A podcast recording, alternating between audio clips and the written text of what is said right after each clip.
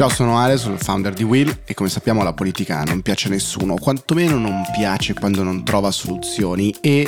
per trovare delle soluzioni bisogna essere anche pragmatici. Mi sembra che pragmatismo, realpolitik, come si diceva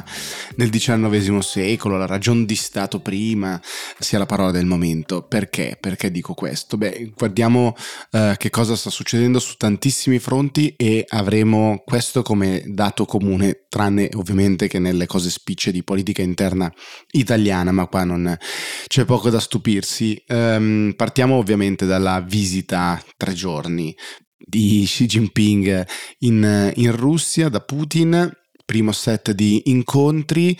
uh, si sono dette delle frasi più o meno ampie e con Putin che addirittura è arrivato a dire di essere un po' geloso della crescita economica della Cina. E questo suggella una cosa molto molto importante, cioè che Putin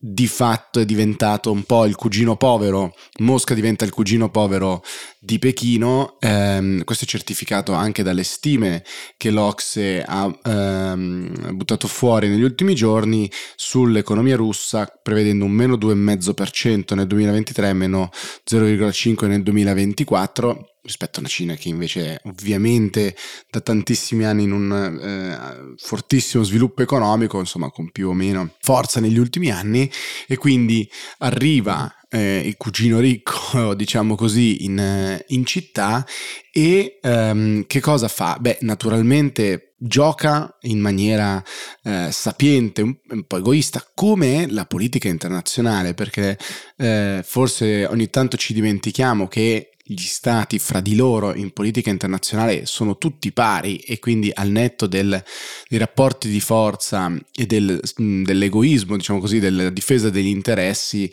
propri, che siano economici, che siano geopolitici, che siano di relazioni fra i nostri alleati oppure nostri messaggi che vogliamo mandare ai nostri nemici, non hanno altri interessi. Ebbene, Xi Jinping arriva a Mosca e che cosa fa?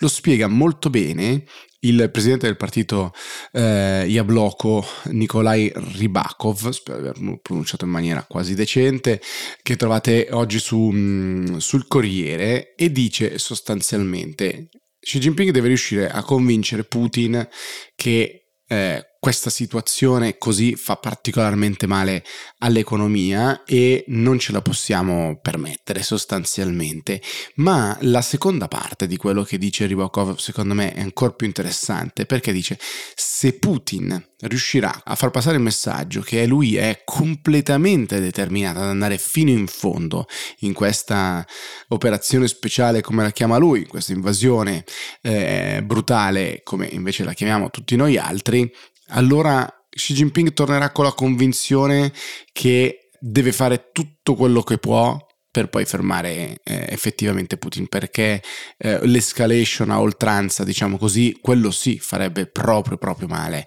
al, all'ordine internazionale e al benessere economico ehm, cinese e quindi diventerà la priorità di Xi Jinping. Questa cosa secondo me è molto molto interessante realpolitik applicata diciamo alla situazione economica in maniera, in maniera piena, dice praticamente la stessa cosa anche la ministra ucraina Irina Vereshchuk che trovate sempre sul Corriere oggi e apre la sua intervista che è fatta dall'ottimo Lorenzo Cremonesi che sta facendo un lavoro straordinario ormai da, da un anno, abbondante, dice eh, la Cina persegue tradizionalmente una politica estera da giocatore esperto, uno Stato che si muove su più livelli con pragmatismo ed equilibrio. Eccoci qua. Non credo proprio che mm, Xi Jinping intenda imbarcarsi in uno scontro aperto con l'Occidente per facilitare la cooperazione con la Russia. Pechino non vuole rischiare sanzioni economiche e tens- e nuove tensioni, specialmente dopo la mossa tanto importante compiuta dal Tribunale dell'AIA contro Putin sulla questione del delle deportazioni in Russia dei bambini ucraini. Questa cosa qua è centrale, assolutamente. Il pragmatismo è al centro di tutto quello che sta avvenendo in questo momento, anche sulle questioni economiche. Un enorme pragmatismo nelle decisioni che eh, si stanno vedendo, ad esempio quella di salvare le ultime banche con una rapidità straordinaria e lo dice molto bene Jan Brenner, che come sappiamo Jan Brenner è eh, esperto, diciamo così, di rischi e di politica internazionale, fondatore di questa società che si chiama Eurasia Group e oggi sul Corriere eh, dice esattamente anche lui le, la, la, stessa cosa, cioè dice vedo due differenze sostanziali rispetto a quelle del 2008, una economica e una politica. Abbiamo imparato la lezione del fallimento della Lehman Brothers del 2008, sono state fatte riforme finanziarie vere e oggi i grandi istituti di credito sono molto più solidi. E politicamente dice una cosa incredibilmente affascinante. Dice, quello che a lei pare grave, mh, riferito al giornalista che chiedeva se politicamente stiamo messi peggio rispetto al 2008 a livello internazionale, eh, perché allora USA e Cina lavoravano insieme per evitare una depressione economica mondiale, mentre oggi ognuno va per conto suo. In America nel 2008 l'uscente Bush e l'entrante Obama cooperarono, mentre oggi i democratici e i repubblicani si accusano reciprocamente anche sulle banche. Bremer appunto risponde, vero, ma quello che a lei pare grave per me è un segnale in un certo senso positivo. E qua c'è la massima di oggi. I politici litigano perché sanno che la situazione è difficile ma non estrema. Se ci fosse un'urgenza vera si metterebbero d'accordo, come è avvenuto con la pandemia, quando si è capito che l'economia rischiava di fermarsi, Donald Trump e Nancy Pelosi, Trump presidente repubblicano, Nancy Pelosi speaker of the House democratica, hanno trovato in un baleno l'accordo su un piano di sostegni per le imprese e le famiglie meraviglioso. Forse è qua che, come dire, tiriamo fuori il nostro concetto che la politica non piace a nessuno, proprio perché fino a che non c'è un'emergenza sembra eh, che si possa litigare a oltranza.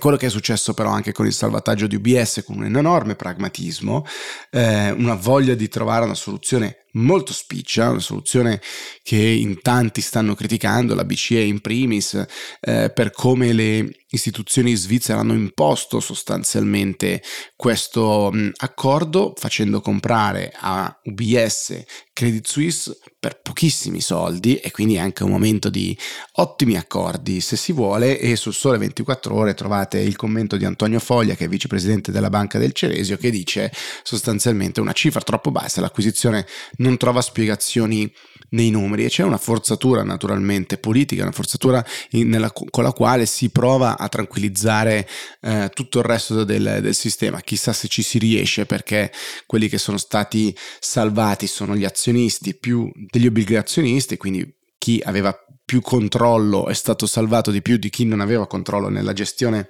della banca e questo chissà che cosa succederà. Tra l'altro è salvato anche eh, il fondo dell'Arabia Saudita, quelli che hanno deciso di non eh, dare nuovi soldi alla, a Credit Suisse e da lì poi si è innestata tutta la crisi ovviamente. Se andate a guardare i dettagli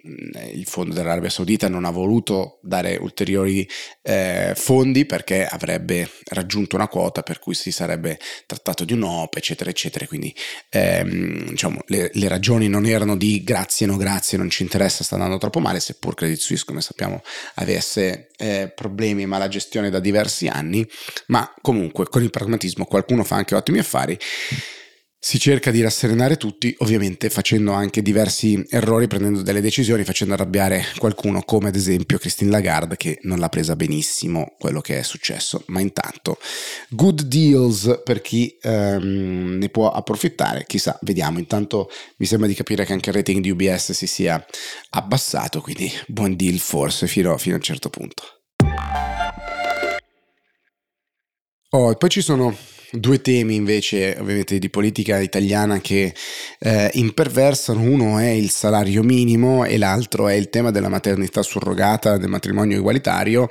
che sono due temi sui quali il PD di Alice Line sta battendo molto forte, un po' diciamo rubando la polpetta dal piatto al Movimento 5 Stelle, questa cosa si vede anche nei sondaggi, eh, gli ultimi numeri danno il PD sopra il 20, adesso anche il 20,4%, prendendo uno 0,6, Fratelli d'Italia praticamente fermi, 5 Stelle che, sa, che scendono al 15,3 e che cosa succede su, eh, su, questi temi? Abbiamo visto nei giorni scorsi le proposte di eh, Moulet di Forza Italia che dice ripartiamo da un testo tipo di DL Zan e eh, vediamo dove possiamo andare. C'era stato prima l'intervento di Zaia di grande apertura per la Lega, mi sembra un po' finito nel nulla, un po' abbandonato. Interviene oggi, ad esempio, sul Corriere Bazzoli PD del mondo cattolico del, del, Partito Democratico, che in un'intervista un po' arzigogolata dice non abbiamo pregiudizi, ehm, possiamo parlarne, abbiamo fatto un buon lavoro col governo Renzi, che questa cosa devo dire mi ha colpito, detta da un esponente del, eh, del PD, eh, soprattutto del PD attuale, dice che il governo Renzi fece una buona cosa con le unioni civili, adesso possiamo, ci sono le condizioni per andare avanti, per ulteriori sviluppi, ehm, parliamolo e sulla maternità surrogata invece rimane rimane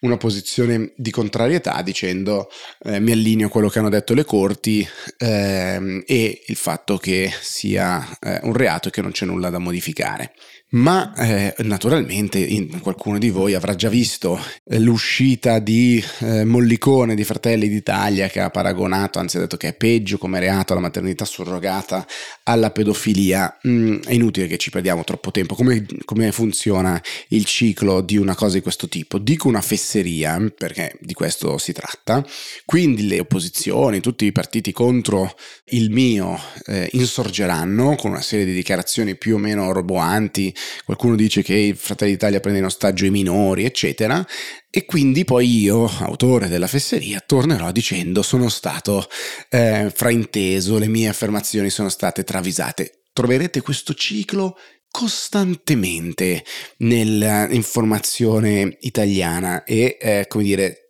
possiamo farne benissimo a meno, anche perché poi dettati dalla necessità ovviamente di trovare uno spazio nel, nel, giornale, di magari generare qualche click, ovviamente che cosa si fa? Beh, intervistano so- quei soggetti che sappiamo possono darci delle soddisfazioni e chi meglio di Vittorio Feltri può regalarci soddisfazioni su questo? Famiglie omogenitoriali Feltri. Vittorio, naturalmente. Io non sono mai stato bambino, essendo rimasto orfano a sei anni e mia madre ha dovuto sempre lavorare per mantenere la famiglia. Mi ha fatto compagnia la solitudine. Basta un genitore, due mamme non le avrei volute. Ecco, un'importante dichiarazione di Vittorio Feltri. Che bisogno c'era di andare a sentirlo? Non lo so, ma tutte le volte che vado su Twitter eh, mi ricordo, diciamo, di quello che spesso ci si trova, ovviamente non demonizzo il mezzo con quello che poi si trova, ma tutte le volte che trovo, come mi è capitato questa mattina alle 5, studiando e leggendo per la puntata di oggi, ho trovato di nuovo la foto del branco di lupi che sarebbe diviso tra i primi tre vecchi e malati che camminano e stabiliscono il passo, gli altri cinque più forti e migliori che hanno il compito di proteggere il fronte in caso di attacco e poi gli altri, eccetera eccetera. Ecco, questa bufala ennesima, mi sono ricordato che forse eh, c'è un po' di paccottiglia qua e là, ma soprattutto che le tante modifiche che Elon Musk eh, ha fatto a Twitter ne hanno cambiato un po' l'utilizzo, ma non le bufale che continuano a girare. E vabbè, insomma, ce ne facciamo una ragione, siamo pragmatici anche noi. Pragmatico direi è l'intervento anche di Bombardieri, segretario generale della Will, il sindacato, Will non come scritto come WILL come noi, ma Will come appunto il, il sindacato che eh, sul salario minimo si distacca un po' dal discorso generale e dice attenzione a questa discussione sul salario minimo perché eh, importiamo sostanzialmente dall'estero, dall'Europa questa discussione, ma in molti dei paesi europei non c'è il livello di contrattazione nazionale come ce l'abbiamo noi, non vorrei che si arrivasse a uno schema in cui le aziende si allontanano dalla contrattazione nazionale e invece si schiacciano semplicemente sul, sulla paga oraria, sul salario minimo, abbandonando tutte le altre tutele che sono tipiche del contratto nazionale. Posizione diciamo diversa rispetto a un po' il, il generale coro su questi temi. Vediamo come progredirà anche questo tipo di dibattito. Intanto oggi è martedì, dovrebbe essere il giorno in cui Trump eh, viene arrestato, ha già incitato i suoi a eh, riprendersi il paese. Chissà che cosa ne sarà. Eh, di recente sono stato negli Stati Uniti e ho trovato una nuova sigla, diciamo numerica, per tanti anni sappiamo essere stata 9-11, quindi l'11 di settembre, adesso in, i, i, numeri che segnano la politica e il dibattito di un paese lacerato come gli Stati Uniti è 1-6, cioè il 6 di gennaio, il giorno dello storm a Capitol Hill, quindi l'insurrezione chiamata da, da, Donald Trump, chissà che non diventi anche il 21-3 o il 3-21 come direbbero gli americani, un nuovo giorno in cui Trump ha scatenato una nuova eh, così ammasso dei suoi a eh, compiere azioni contro una decisione dello Stato. Vedremo, speriamo naturalmente di no. Noi ci aggiorniamo domani. Ciao.